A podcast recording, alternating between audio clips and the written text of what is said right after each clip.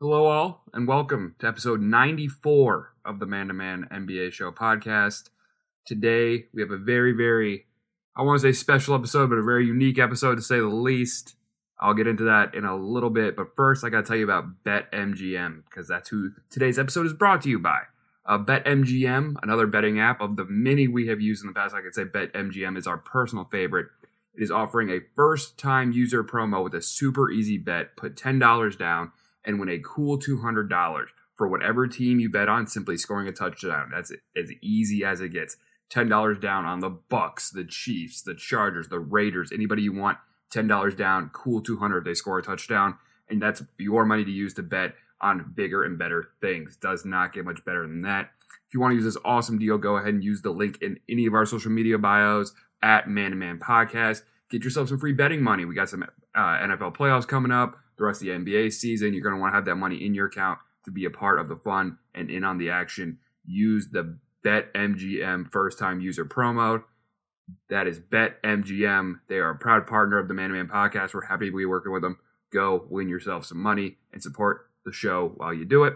And now that that's out the way, I will explain why this is a unique episode. This is a unique episode because while that name is Man to Man, that is a bit of a lie today because today is a J P solo pod. I, uh, Andy and Liam have a big, big slate of things to do this week, including a very special interview. You will not want to miss it.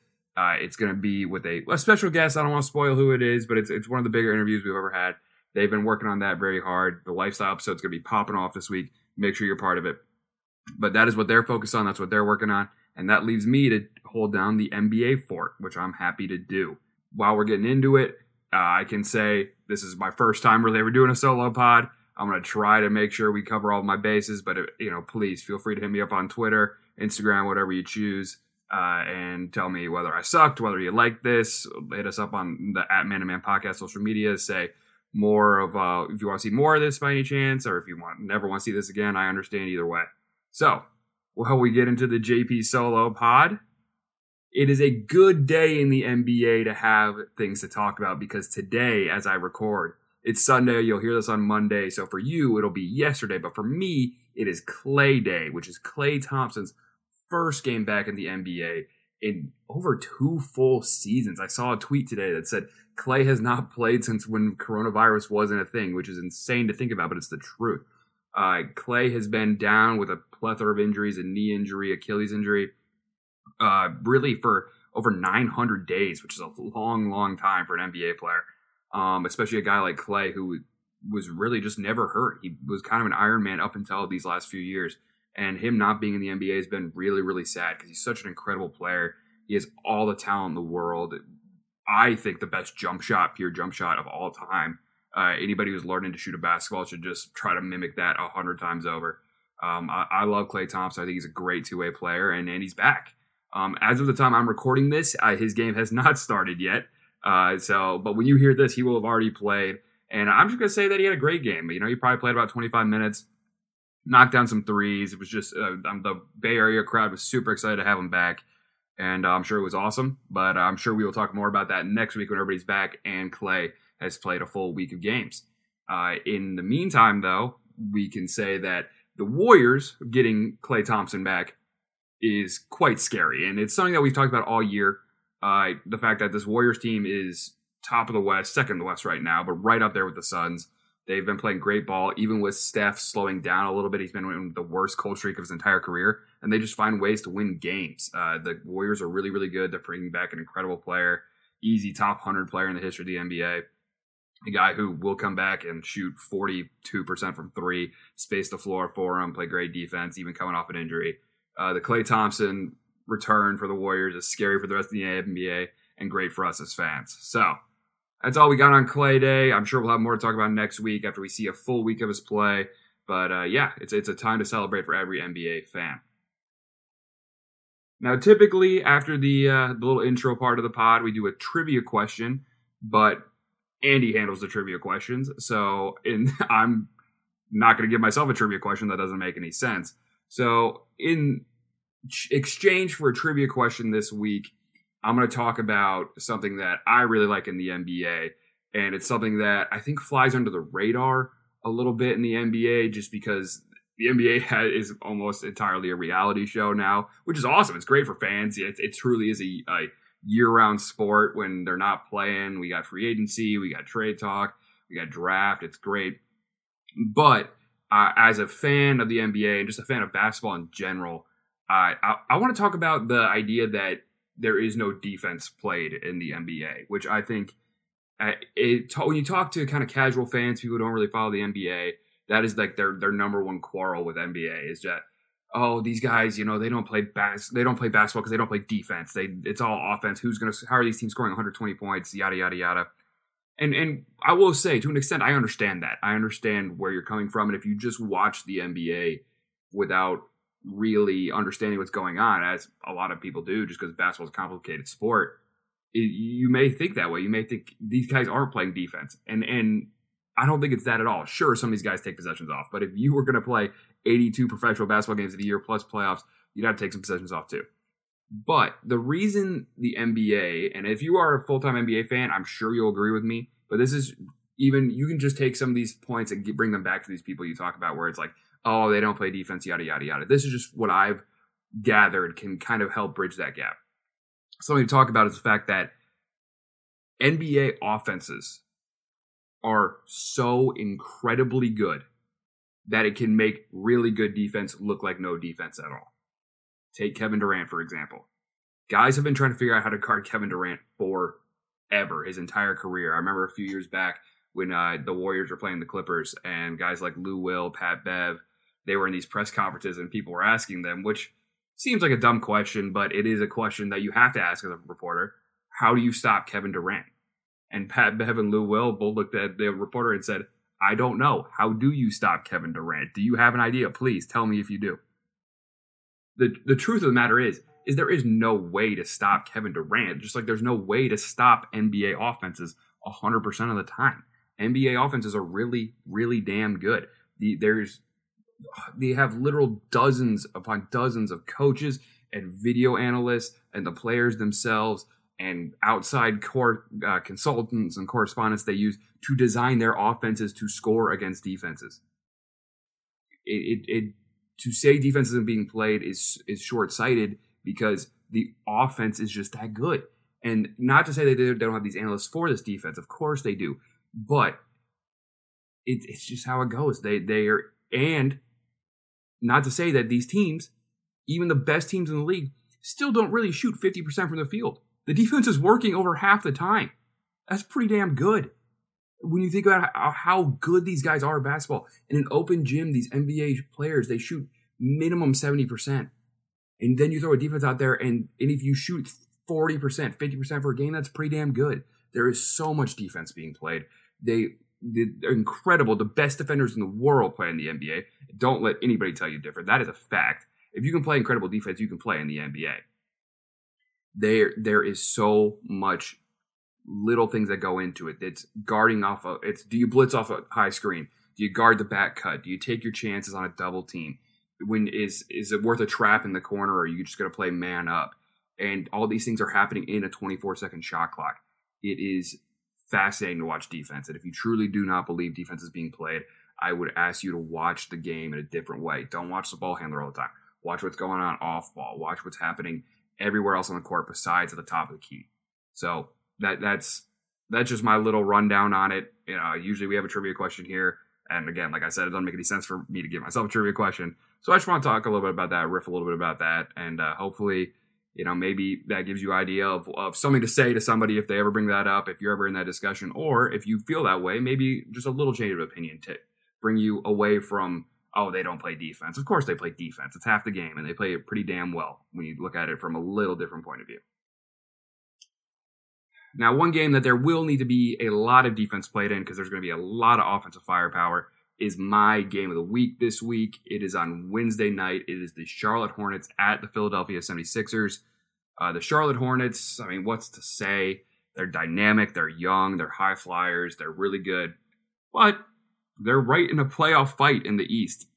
No guarantees they make the playoffs, and uh, that's because with COVID, they've been up and down a little bit. They're starting to find their stride again, but the East is tough this year, and, and going against a team like the Sixers, who is who will be making the playoffs. They're they're I, they're really finding their stride right now at a good time. Big Joe, Joel Embiid's playing him way into M V P conversation. Uh, both teams are playing well right now, but the Sixers are stupid hot. Uh, I, as a, I'm not a fan of either of these teams. I enjoy watching them, but I have no real skin in the game. And so, just as a third-party fan, um, the question I have for this game is who's going to guard Joel Embiid. Um, so I'm taking, I'm, I'm gonna take the Sixers, probably money line, uh, just because I, I I don't really trust those points. But I'm probably take Sixers money line. I think Big Joe has a good, big game, and I think the uh, Hornets come out of Philly with a loss. However, in when it comes down to it, if these two teams play in a playoff in a seven-game series, yeah, maybe you can't guard Big Joe for four games. I don't know. I'd love to see it, but for right now, I'm taking the Sixers. Uh, Liam and Andy do not have games of the week this week, uh, obviously, because they're not here. Uh, I did hit on my game of the week this most recent week. I took the Bulls spread versus the Wizards at home. They won by twelve. The spread was about five and a half. So I'm now two and two and one and zero in my last one. So that's all that really matters, you know. What can you do for me now? Kind of league. So and now with man to man worthy, I usually throw it to all the other guys, but because it's just me. I picked some things I really want to talk about, and uh, I'm going to assume these are all man-to-man worthy because uh, I, I like to talk about all of them. So I, I'll spoilers out already. Every single one of these is going to be man-to-man worthy. So uh, just a little preparation there. But to start, Kyrie Irving has officially played this season, and he honestly looked pretty damn good in a win over the Pacers. Uh, he can still only play in away games. New York is certainly not bringing their vaccination policies. They're not backtracking them. So Kyrie Irving, as long as he won't get vaccinated, is not going to be able to play in any home games or any games in New York for that matter, or California, I believe. I'm not entirely sure the rules on that one, but he definitely won't be able to play in New York. Um, is this even still worth talking about is, is the question I think that is presented to me, uh, Andy and Liam when they're here, and just kind of the basketball media as a whole, is we know that Kyrie's probably not going to get the shot. Even come playoff time, he's probably not going to come get the shot. So is... Is this even worth talking about, or at this point, is it just what it is? Is it like a, I don't know, a guy who can't play in Canada for whatever reason? And that, that the fact is, it, that's just how it is at this point. Um, Kyrie Irving is really good. When the Nets have him in the lineup, they're really, really good. James Harden has not been the James Harden that he always is. He's still, he'll say he's trying to get into shape. I think it's just the fact that this team isn't designed to play entirely around him like the Rockets team was. So it's making it a little harder on him. Uh, with, with Kyrie running this offense, after taking off months of basketball, months of playing basketball, he was definitely working out, but months of playing in games, he came in and just looked perfect. Uh, it was it looked like he had never left this offense. Uh, there is it's a, it's a shame we don't get to watch this on a nightly basis, but I, I think it's just how it is. I think it's not really even honestly at this point past this next week, depending on how he plays. When they're, the Nets are going on a road stretch here, so we're going to see a lot of Kyrie. And we'll see how really good they are with them. But they talking as if Kyrie is going to be able to is somehow miraculously going to change his stance, and the Nets are going to become this absolute wagon powerhouse. I don't think it's worth it because I don't think it's going to happen.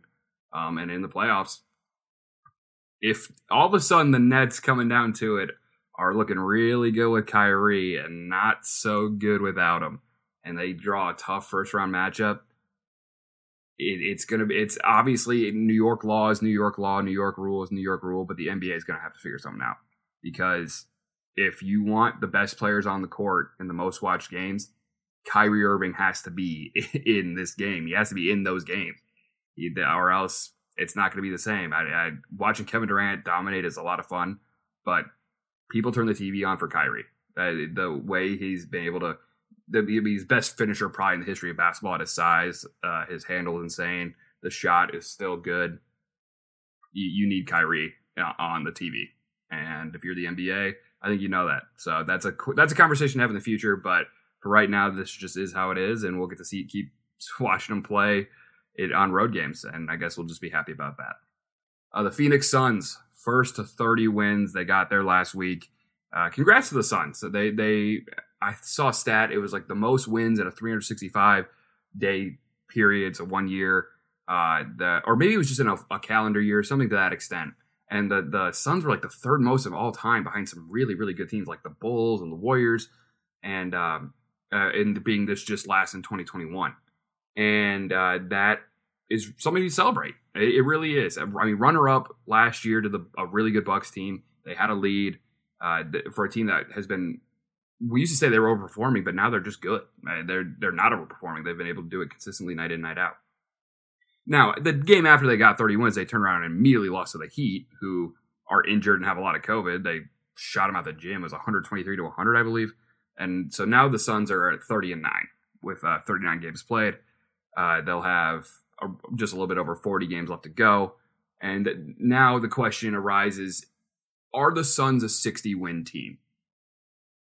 Mathematically, if they keep on this exact path they're going, if they they don't go on any cold stretches, they don't get super hot all of a sudden again, although, to be fair, they were super hot at one point when they won how many ever in a row, but that we'll say if they somehow keep on this trend, that would get them to sixty wins, just barely. They'd be right around sixty-one, sixty-two. I don't think it happens. I think that they don't have that hot stretch in them again, or they can't, they won't have that ability to keep that sort of winning trajectory. So I think they probably end up right around like fifty-five, which is, again, this is an incredible season to go fifty-five and whatever that'd be, fifty-five to eighteen, fifty-five to seventeen, excuse me, is pretty incredible. Uh, most teams will never even sniff that. But in the West, I'm not sure fifty-five wins gets you to the one seed is the problem.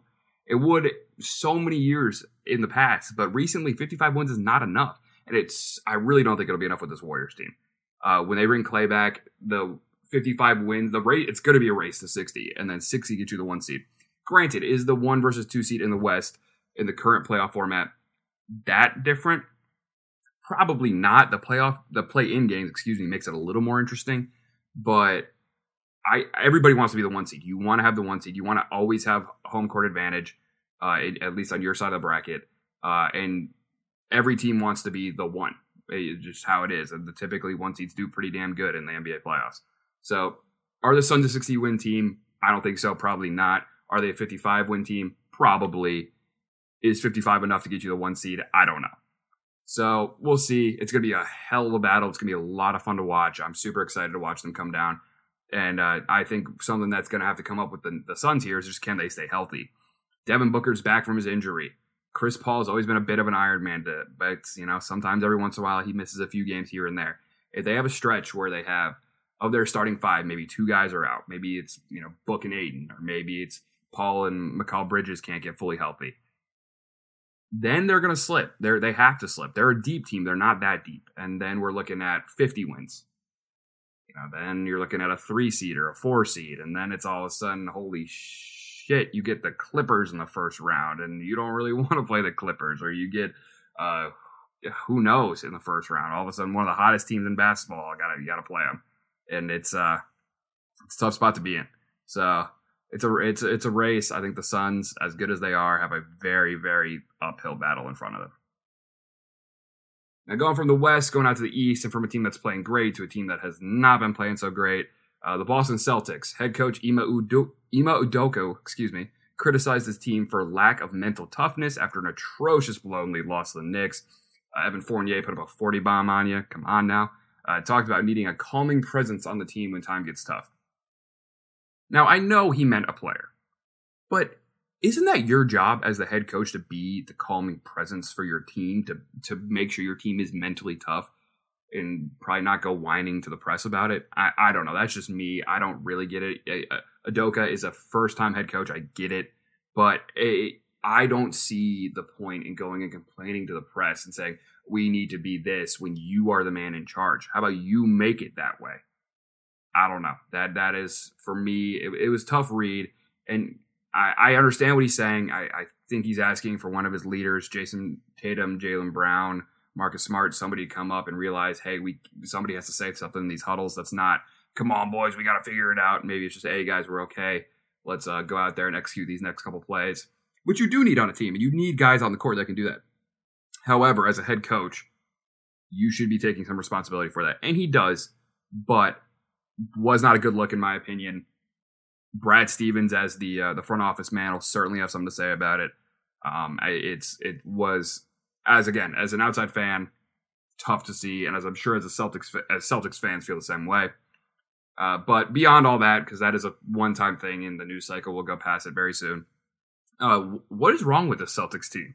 Uh, they have so much talent, and they're just not winning games. They the the blown loss lead to the Knicks was was insane. I mean, they there's no way around it. It was really bad. Uh, but if you're the Celtics here, and you're the G M, you're Brad Stevens, or you're Ime Udoka, or you're anybody, Jason Tatum, Jaylen Brown, you have to realize things are not good. There is a problem, and it's not. It, it's deep in the roots here. It, there is Jason Tatum the guy? I don't know. I, I, I think he is. I think he's got the scoring talent to be. Is Jaylen Brown the second best player on a championship team?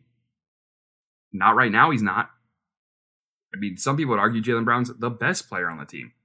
In which case, then you have to ask yourself, is Jason Tatum the second best player on a championship team? The truth is, I don't think so. Neither of those guys. They could both be, I think both those guys could be in the future the second best player on a championship team, but not with the Celtics roster they have right now. Dennis Schroeder at point guard, it's it's not working. It's just not. It, it was a, a little bit of a stretch to begin with. They have too many ball-dominant guys. Uh, it's, I mean, Al Horford's a fine center, but he's not a game changer. Marcus Smart, same guy he's always been. Uh, you know, it really helps your team, but he's not going to push it to a deep playoff run or anything like that. The, the Celtics have problems, and it's it's in their roster makeup. And as good as Jason Tatum can be, as good as Jaylen Brown can be, the, the problems run deeper. So I I think there has to be some changes made. A team that I would look for to be possibly, possibly making some trades with the Celtics here coming up soon would be a team like the Nuggets. A team that's a kind of low playoff, have a superstar who really needs a change, uh, could, you know, bring in some some help for Jokic. Jaylen Brown and Jokic on the same court. My goodness, that sounds absolutely scary for everybody else. Uh, we'll see. Some some more Nuggets talk coming up soon, but that would be something that I think would be absolutely outstanding. Um, not that I'm saying either team is going to make a trade with each other, but that is something I would look for. Uh, I have absolutely no sources on that, but just something I, I've been thinking about. So yeah, the Celtics, there's there's some deep-seated issues. Uh, you you got to go to team therapy, you know.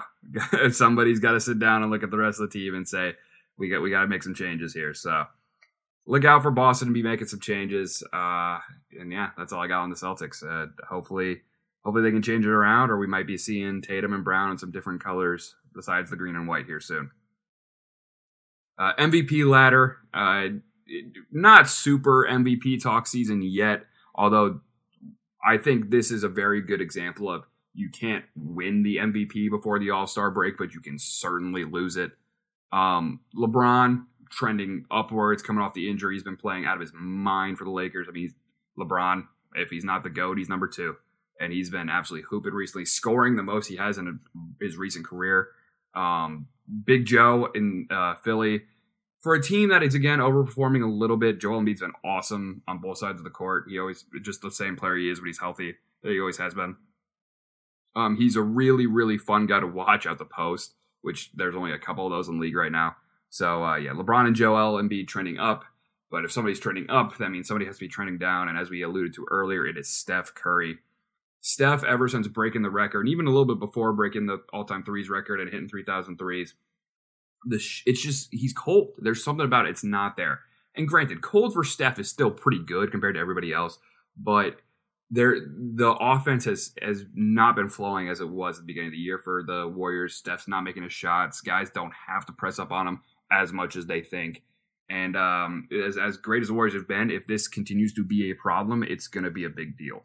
Um, we saw with the Cavs series a few years back with the one that, that they lost when Steph's shot isn't there, that the rest of the offense, because there is so much gravity to Steph and because the ball runs through Steph so much, when he's not shooting that forty percent clip, the rest of the offense can, can break down. Uh, and I, I don't think that'll be the case. I think Steph's getting it out of the way now. He's, uh, sitting tonight or sat recently, probably playing tonight, I'd imagine, with Clay, but, um, just trying to get that little bit of the weight off. Take a break, maybe maybe take a week off here soon. Come the All-Star break, he'll be an All-Star. So I'll take the All-Star break to kind of hang out, maybe get in that three-point contest, work on the stroke a little bit, and uh, he'll he'll come back. Is it enough to put himself back at the top of the M V P ladder? Eh, probably not. I don't think so. I think that that is probably gone for Steph at this point, especially with Klay coming back. That'll probably hurt Steph's chances a little bit. Um, I guys like Jokic, Giannis, K D at the top right now are are pretty firm with LeBron and Big Joe pushing their way up. But uh, Steph is uh, uh, what once looked like a runaway year for Steph is, is certainly not going to be the case. And um, I think the Warriors would certainly trade and Steph a, a, another M V P for a championship if that's what it ends up being. But Uh, yeah, I don't think Steph's really an M V P candidate at the moment anymore just because of how it's been going. But if he turns it around right now and by the All-Star break, he's back to Steph Curry standards, I may be eating my words. But at the moment, I don't think so. He's probably fallen back out, out of the top five right now. I would probably put K D, Jokic, Giannis, LeBron, and Joel Embiid in front of him at the moment. We will see. Can't win it right now, but can certainly, certainly lose it. Uh, for LeBron and, and Joel Embiid, what would it take from the Lakers and the Sixers for these guys to be in legitimate contenders? Um, as we know, as much as this is an individual award, there is always a team aspect to it. First off, your team has to make the playoffs, which I think the Lakers and Sixers both will, although the Lakers are making it interesting. Um, the lowest seed, recent seed we saw was Russ with the Thunder in his triple-double year. They were a six or a seven seed, bottom half, and uh, that was when Russ did something that nobody's done in literal decades. Um, so I don't think we will see that be the case this year. Um, it's, it's going to require either one of these Lakers or Sixers jumping up into the top half of their, their playoffs and really dominating down the stretch, I think, for LeBron or uh, Joel Embiid, just with how good everybody else has played. Uh, Giannis has been absolutely absurd for a good Bucks team. Jokic kind of falls into the same trap here, although, you know, the analytics and the, the advanced statistics will tell you that Jokic is the best player in the league by far. But at the end of the day, we all know that's not what everybody votes on. So I would take, I'll say Jokic definitely needs kind of the same thing. The Nuggets are going to need to step up and they're going to need to absolutely fall into that top half, or else it's going to be K D and Giannis in a pretty much one two battle. Um, so yeah, that that's about all I got on M V P. Um, guys outside that, any guy that I haven't talked about, Uh, the chance at winning M V P, DeMar DeRozan, but probably not, although he has been hooping recently. I think I think you're. I think the, the pretty standard top five, top six has already been solidified, and I doubt we see anybody outside of that making a run for it. Speaking a little bit of the Nuggets, uh, the Nuggets are one of the first teams to make a trade. Uh, the deadline is coming up in February, the, but the stove's heating up just a little bit, about a month out. Uh, Bol Bol, who I must say is one of the most fascinating prospects in N B A history, is free from being buried on the Nuggets bench. Uh, he has been traded from the Denver Nuggets to the Detroit Pistons, going from cold to cold there, I must say, but going to the Pistons, and the uh, Pistons sent to the Nuggets in exchange Rodney Magruder, rotational guard, and a second round pick, which is seems just super cheap for someone with Bol's upside. I mean, this is a guy who who's seven one, has like a seven seven wingspan, can shoot it. Yeah, he's skinny as a rail, but if you watch the highlights, there's certainly some talent there. Uh, on a team as bad as the Pistons, Bol's going to be playing a ton, I'd imagine. I don't see why they won't experiment with him.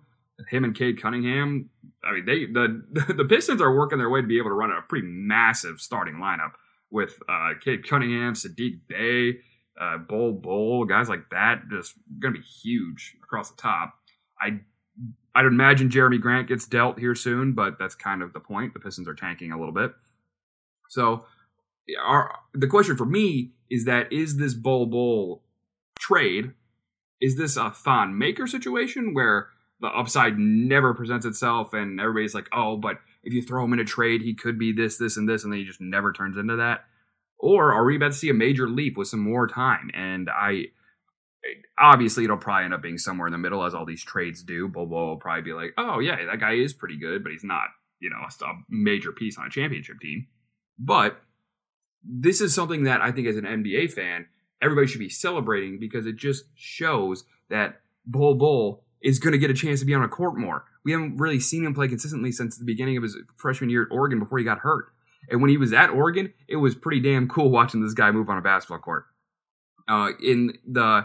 I remember watching him in a scrimmage at in the bubble when the Thunder, or excuse me, when the Nuggets were playing tall ball with five bigs, and just, yeah, he was so raw, and he was pissing off Michael Malone left and right. But just seeing the guy, you're like, hey, that is incredible. He is so cool on the basketball court. So I I I'm super excited to see Bol Bol play more. His upside's insane. The potential is through the roof. I, I am amped up, and I, I hope we see him play for the Pistons a lot. It'll make the Pistons must-watch T V. I can assure you that, in which they are absolutely not right now. Although Cade Cunningham is very, very good.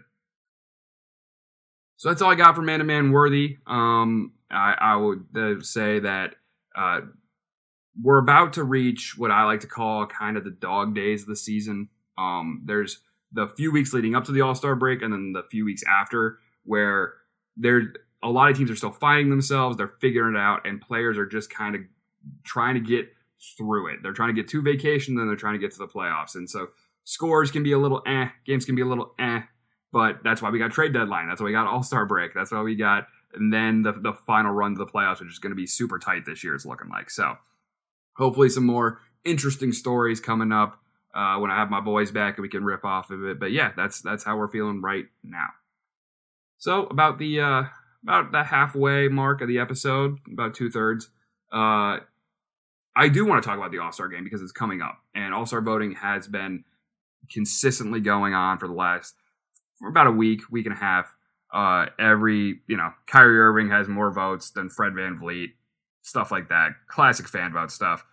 But it, it's just cool to watch. But I, I do want to talk about right now. I think something that we're going to work on as a team, as a man-to-man team, is a uh, All-Star Eliminator Challenge, which is basically uh, we're going to go through and we're going to try to guess twenty-four, the who will be the twenty-four All-Stars.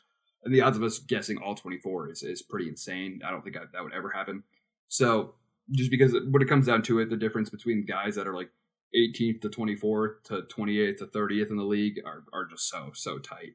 So that'll never happen. And part of why it's good for us that it'll never happen, that we will never guess all twenty-four, is because it allows for some competition. And um, it's pretty easy to guess who the who the starters will be, or guys who are kind of like immediates right after the starters, kind of the one through fifteen area. Um, that is where probably where I'll take over. I'll probably try to guess the first eight here today, um, talk about them a little bit, and then I'll when the guys are back in, we'll have them guess, and whoever has the first person to guess somebody who isn't an All-Star, there'll be a punishment. Whoever guesses the most or doesn't get any wrong, there'll be a reward. We haven't decided that yet, but uh, that is just coming up in the next few weeks, just as a heads up to you, the viewer and listener at home. But while uh, while it's just me here, and while this, because this part wouldn't be really comp- much of a competition, I'll talk about who I think are probably the first eight guys who are just absolutely guaranteed All-Stars. And I've actually already talked about a few of them because a lot of these guys are pretty high in the M V P conversation, but it's always fun to highlight these superstars because they are that good. We have some of the best superstars in the league history right now. So I'll start off with my number one, who I would put as my number one vote for the All-Star break this year. If I had a vote, obviously I don't, but for the All-Star game, uh, my number one vote so, so far would be Kevin Durant. Um, I think he has been the best player in the league so far. Uh, he's been the best offensive player, best scoring threat in the league for many years now. There's never been a player like him. Um, he's a seven-foot combo guard with one of the deepest bags. Uh, watching him sprint down and shoot a fadeaway mid-range jumper over literally everybody in the league for a bucket seventy-five percent of the time is pretty cool. It, it's awesome to see a guy like that. He uh, with the Nets, the rest of the roster being made up of what feels like gum and tape sometimes, uh, he's just been consistent, and he's a threat to go off for forty any night. The shot's absolutely gorgeous. Uh, he's been carrying the Nets sometimes, although he deferred to Cam Thomas, rookie Cam Thomas, to get him the bucket to, for the win tonight. But that's also part of being a, a leader on a team, is knowing when to, when to defer. So uh, I'm I'm going to put K D as my number one vote, and I'm fairly confident he's going to be an All-Star. He'll probably be a captain, either him or Giannis, I'd imagine, out of the East. Uh, my number two vote right now would be still Steph. Um, I think he... What he did the beginning part of the season cannot be overlooked. Yeah, he's been cold recently, but beginning of the year, he was the runaway best player besides maybe K D. Uh, he It's still Steph Curry. He's absolutely an All-Star. He's one of the best players we've ever seen. Um, he's one certainly one of the most influential players. He should be an All-Star every single year until he retires. And uh, he should be recognized for many years after that. Um, he'll be in, assuming he's not injured or doesn't want to sit it out, he will be playing in the All-Star game. I would bet my life on it. Uh, he's my number two vote, and uh, we'll see if he ends up participating in the, in like the three point contest, uh, which he has done many times in the past. It is a point of pride for him, and it's fun to watch him shoot in the three point contest and just realize how good he is at simply shooting a basketball with nobody defending him. But yeah, Steph would be my number two vote, and uh, he he is fun to watch in the All Star game. Watching him chuck, he's not as athletic and high flying as some of these other guys, but when he pulls up from like thirty-eight feet and just splashes it, it's always so cool. So Steph would be my number two vote, and I'm guessing he will be in the All-Star game. Uh, number three would be Giannis. What can we say about Giannis that hasn't been said so many times before? Absolute freak of nature. Two-time M V P, uh, recent Finals M V P and Finals champion. Giannis is really, really good at basketball, and he has the body type that just can't be matched. When he comes barreling into the lane, jumps from a foot inside the free throw line and just reaches over massive individuals and dunks it on their heads. That is all-star basketball. That is all-star basketball to a T. He doesn't always do that in the all-star game, which is probably fair because nobody wants to get hurt, but it is so damn fun to watch. And uh, that obviously I could go into the stats as well, but I don't really need to because we all know who Giannis is. We know what he can do. So Giannis would be my number three vote. And he's damn fun to watch in all-star games. I, I, I absolutely adore it. Uh, he he really tries. I think is something that in the past few all-star games, he, they've uh, more players started trying with the new scoring system, which is fun to, and cool to see as a fan. Because in the past, you know, watching guys team score almost two hundred points was cool, but also you're like, I wish there was a little more effort. But uh, it, Giannis always tries, and he's always a good pick for uh, all-star M V P for that reason. So Giannis will be on number three, and he'll be in the all-star game. Number four for me would be Jokic, uh, Nikola Jokic out of Denver. Reigning M V P.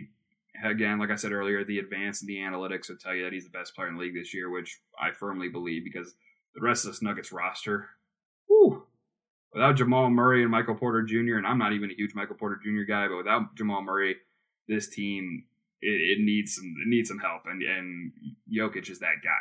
Without Jokic, this team would be bottom bottom of the West, and and they're just not. They're firmly in the playoffs because of how good Nikola Jokic is. Um, he doesn't bring the ball up the court typically. Sometimes he does in specific specific sets, but he gets the ball in his hands right around the eighteen, seventeen mark of the shot clock, and the rest of those eighteen, seventeen seconds are pretty much predicated on what he decides to do. Sometimes he takes the ball, passes out to the wing, immediately cuts to the post, gets a gets the ball in the post, about twelve seconds left, faces up, takes somebody to school. Sometimes he shoots from the top of the key. Sometimes a little give and go. There's a little back cut. It's it's all sorts of things. And, and, and he absolutely runs that offense to the max capacity he can. And something that has been a little bit of a knock on Jokic in the past, but it's certainly not this year, is his defense has been incredible. He's been like a legitimately great rim protector, which has never been the case for Jokic. He's always been okay. Sometimes could get exposed when he, when he had, took him away from the basket. Not this year. He's been playing really, really well on defense. So I, I obviously an M V P candidate. I can would one hundred percent understand anybody voting for him. Uh, he's incredible, and he would be probably my fourth vote for the uh, N B A All-Star, and he will be there. That is a damn near guarantee. Uh, fifth is where things get a little bit more interesting, um, but for me, I'm taking LeBron. Uh, it's been, you know, seventeen years in the league and is just still so, so good. At eighteen, nineteen years in the league? nineteen? A lot, a lot of years in the league. And uh, he is, it's LeBron James. he's he's arguably putting together one of his best performances of his career when he's approaching forty years old. Uh, the, what he's been able to do with this Lakers team, where the rest of the roster has just been so up and down. And the fact that he has to deal with guys like Russ and A D not playing their potential, and Melo, old-ass Melo, and guys like, you know, Malik Monk, who was a reclamation project, and Austin Reeves, who's a really good rookie, but was obviously has some deficiencies when it comes to being an N B A player. LeBron doesn't care about any of that. He says, screw it, give me whoever, and I'll go out and win these games, and I'll put up thirty, ten, and twelve while I'm doing it. It's, it's insane. It's amazing. Um, if he keeps doing it, there's going to have to be M V P buzz for him, which if him winning an M V P in whatever season this is for him, I can't remember at this point, would be probably one of the most incredible achievements in the history of basketball. Uh, he he will be an all-star. He's been an all-star for how many ever years in a row at this point. He just he just knows whenever all-star break is coming around that he's going to be there. honestly, if you were just trying to guarantee who would be in the All-Star game, you weren't doing this at all in a voting situation. He should be your number one bet. But um, I, I'm gonna, I would put him at number five on my vote right now, and that's a very, very solid five. His, he, I wouldn't even say he's been the fifth best in the league this year, but that's where he ends up in my vote. Uh, LeBron has been absolutely outstanding. He will be an All-Star, and he'll be the same uh, ambassador for it that he always is. And he probably will be a captain because of the fan vote, and seeing him always draft is, is a good time as an N B A fan, so... LeBron will be an all-star. I would bet my life on it, and we will see him out there doing his usual thing. So that takes me to number six. And uh, number, I would say, I said number five is where it gets a little messy. I would say number six is probably actually where the drop-off is. I would have to go Joel Embiid, even though he did miss a decent amount of time in the front half, but so did LeBron, so I, can't, I guess I can't use that argument. But I'm going to go Joel Embiid at number six. Um, has been the best center in the East, pretty much indisputably, which is a good enough reason to put him in. But uh, also with the Sixers, a team that's been up and down, has dealt with so much. He's just been consistently great. Uh, he, you know, he's out there talking shit to K D. He's out there dishing to his teammates. He's knocking down threes, dunking on guys, playing great defense, just being Joel Embiid. He's the same guy we always thought he was, and he is damn fun to watch. An absolute general in the paint. Just awesome. Uh, he's playing his way into M V P conversation. He's leading the Sixers team that has, has some deficiencies to a pretty damn good season because he's just so damn hard to guard. Uh, I, I really like Joel Embiid. I think he was, even early in his career, a little underappreciated, if not properly hyped. But I think he's starting to get a shine now, and he's really, really good and absolutely deserves to be an all-star this year. I, I wouldn't think there's even a remote argument with that. So I, I will have him at six. Um, I can see why other people may put some other people in front of him, but I have him at six, and I certainly believe he will be an all-star. Uh, my number seven vote would be, I'd, I'd probably give it to DeMar DeRozan. Um, he, I, I, in the past, and I've talked about this a little bit on the pod before, is that I don't think DeMar DeRozan is inherently a guy who helps you win a championship, because I think there are some major deficiencies in his game. But he has proven this year that that may not be the case anymore. Maybe this at this point in his career, he's willing to be, he's willing to just work on his strengths and and use those to score a ton of buckets. In which case, awesome for the Bulls. Um, while he was splitting top dog with LaVine earlier in the year, after the COVID bump and everything, uh, DeMar's the guy right now for the the Bulls, and he's been hooping recently. Back to back buzzer beater game winners. It's the first time that's ever happened in N B A history. Uh, Just just a guy with the Bulls right now where you put the ball in his hands and he goes and gets you a bucket. And there, there there's just something to be said for that, to be an all-star, especially a guy who's averaging twenty-whatever a game he's averaging this year. Um, I, I, I really like what DeMar's done this year. He's going to be an all-star. This is probably the, the first one where maybe not a starter just because of the East, but I think he will be. And he, I mean, he'll be at the game one hundred percent. He'll be in the game. So I'm going to take DeMar as my number six and say that he will be in the game, that the All-Star game. I'm going to say, this is the only one I'm not one hundred percent sure. I guess I'll go like ninety-five. Uh, number seven certainly now gets a little bit more, a little bit more dicey when it comes down to it. But pro- I'm, I'm going to go with, a, because the number one teams uh, almost always have somebody in the All-Star game. I'm going to say Devin Booker, even with the time he missed. It will probably be in the All-Star game this year. He's been snubbed a couple times in the past. Uh, but because the Suns have been so good this year, I'm going to go D-Book. Uh, twenty-three game, ha- not shooting as much as he has in the past, but he's starting to reach that level where there's just so much respect for him around the league that he just gets votes. Uh, Booker is a guy who, even with the little bit of time he missed, you can tell when he's on the court, damn, the Suns are really, really good. Um, I think he and Chris Paul honestly could probably share this number seven spot. I know that's not possible, but they could do that because of the how much they both influence the Suns. But I'm going to go with Booker. I think he will be at the All-Star game. Uh, maybe not a starter, but I, I do believe he will be there. Uh, and he's a guy that I, I just want to talk about. Uh, I love what he's been doing this year. His uh, shooting numbers are percentage-wise not as great as they could be, but that's okay because everything else he's been doing in his game has been just as good. Um, and while we saw in the playoffs last year, there are ways to neutralize him a little bit.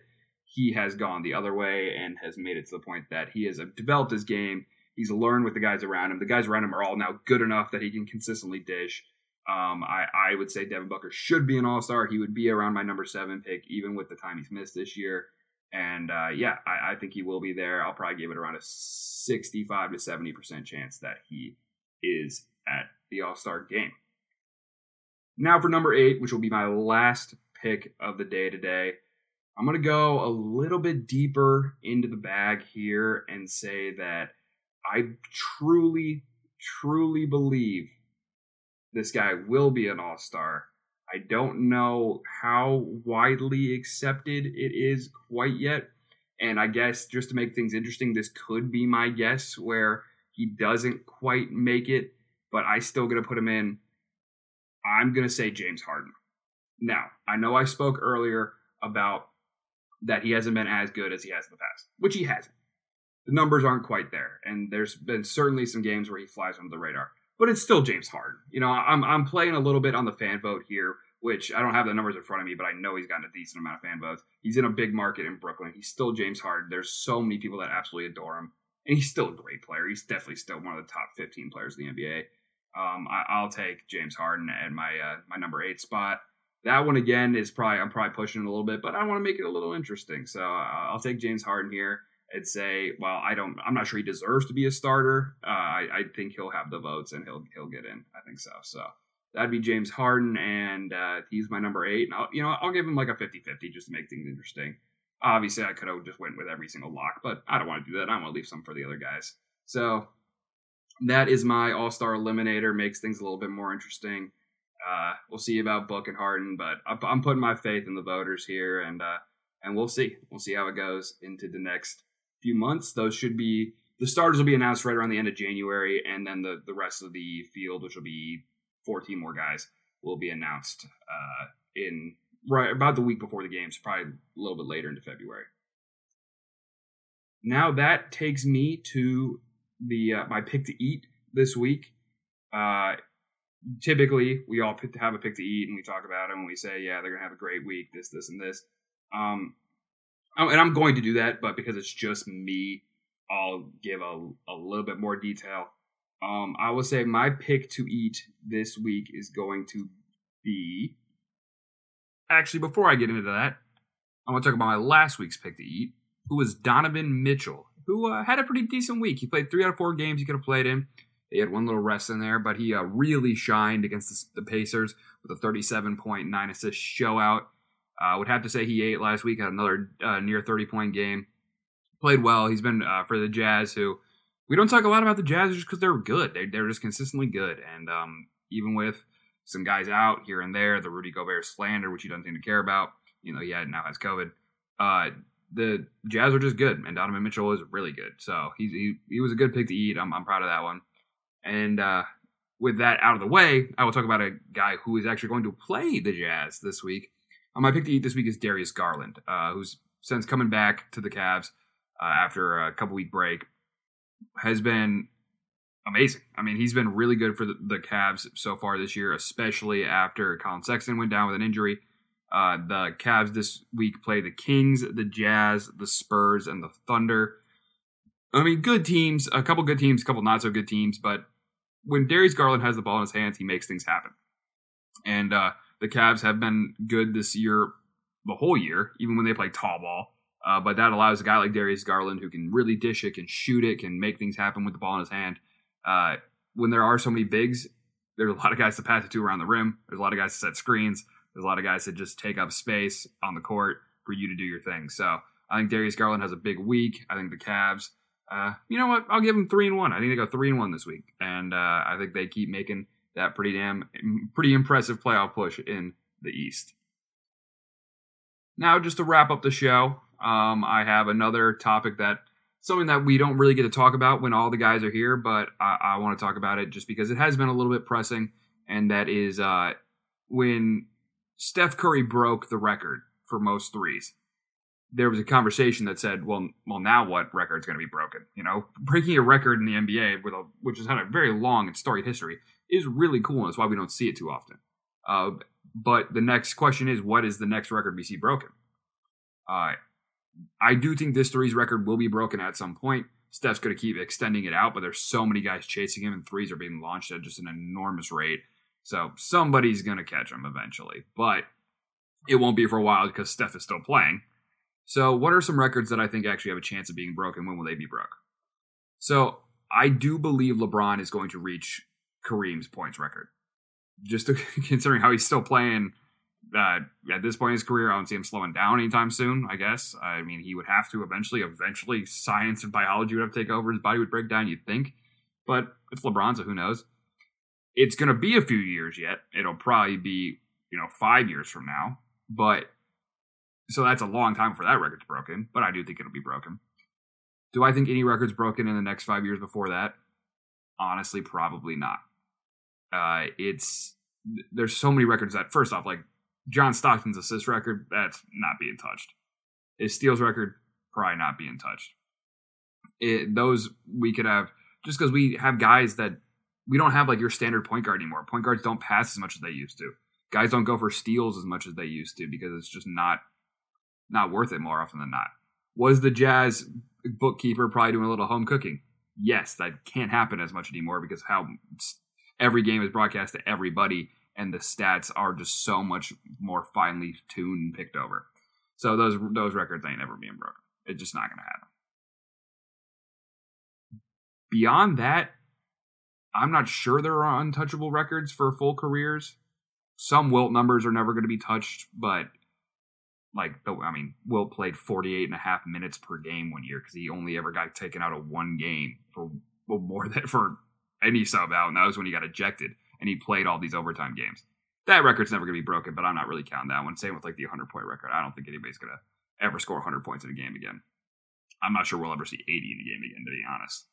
So I guess th- that brings me to my overall point, which is, and it, it's going to be a long time before we see another record get broke. It was quite a while before since we had the last record broke before Steph.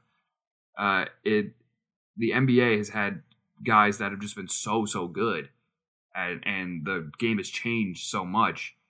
I don't really see us having another record broken anytime soon. I don't. And, and I don't think that's a sad thing. I think that's really, really cool. I think it's awesome that there are these guys and these records in the books that'll stand for so long. Uh, it's it's storied ground, and it also makes it even more impressive when they're broken. Uh, when LeBron breaks Kareem's record, which I think he will, it's going to be a, a monumentous moment in N B A history. Uh, it's going to be showing, obviously, LeBron taking over, or just one of the many crowns he's taken over since his time in the N B A. But I think it's going to show really that full passing of the guard, that switch from the old N B A to the new N B A. Because the Kareem record is one where every person can point to it and be like, that is old N B A history right there. That is a guy who dominated the time he played. You can't you can't ignore that. And you can't ignore that. But when it gets overtaken, it's going to be kind of that changing, that passing of the torch that says, all right, old N B A. We got a guy who in this new N B A, where granted offense is up, but LeBron was that good for that long. And Kareem's record, which seems so untouchable for so long, is going to get broken by LeBron James. And I think that's pretty damn cool. So I'm going to take LeBron breaking Kareem as the next record, but I don't think we see one before then. And I don't want to leave you guys hanging. Just after a quick little research I did, my five years estimate for LeBron breaking the record was way off. I think it'll be actually like two seasons because only about two thousand points behind. So we will see one see cut broken at least relatively soon. But ap- after that one broken, I don't think we see one for a long time. And uh, I just want to shout out Kareem. Uh, that, that man scored thirty-eight thousand three hundred eighty-seven points with one career three-pointer made.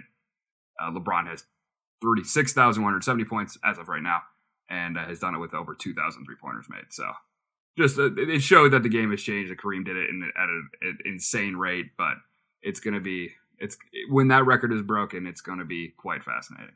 And then after that, probably nothing for a long time. But that is uh, that's all I got. That's all the time I got uh, for my solo pod. It was a lot of fun. I appreciate you sticking in here till the end if you have. Um, I don't know if I'll get the chance to do this again. I, I much prefer doing this with the guys, but sometimes, you know, duty calls. So, uh, yeah, hit us up on social media. Follow us. Uh, Please let me know if you, how you thought this went. Again, if, if there is all of a sudden a demand for this, which they, there could be, I suppose, we can probably work this out and maybe just do like another J P twenty minute episode of the week. I don't know. So, uh, yeah, again, appreciate everybody. Appreciate everybody listening in. And um, I'll I'll see y'all in the next one. Make sure you check out the lifestyle episode uh, for the incredible interview, which, again, I will not spoil, but it's going to be great. And, uh, yeah, I guess I'll namaste these fools out of here, as Liam says. Namaste, everybody. Have a great week. I'll talk to y'all next week. Only in the night. It ain't about nothing. I'm straight hustling.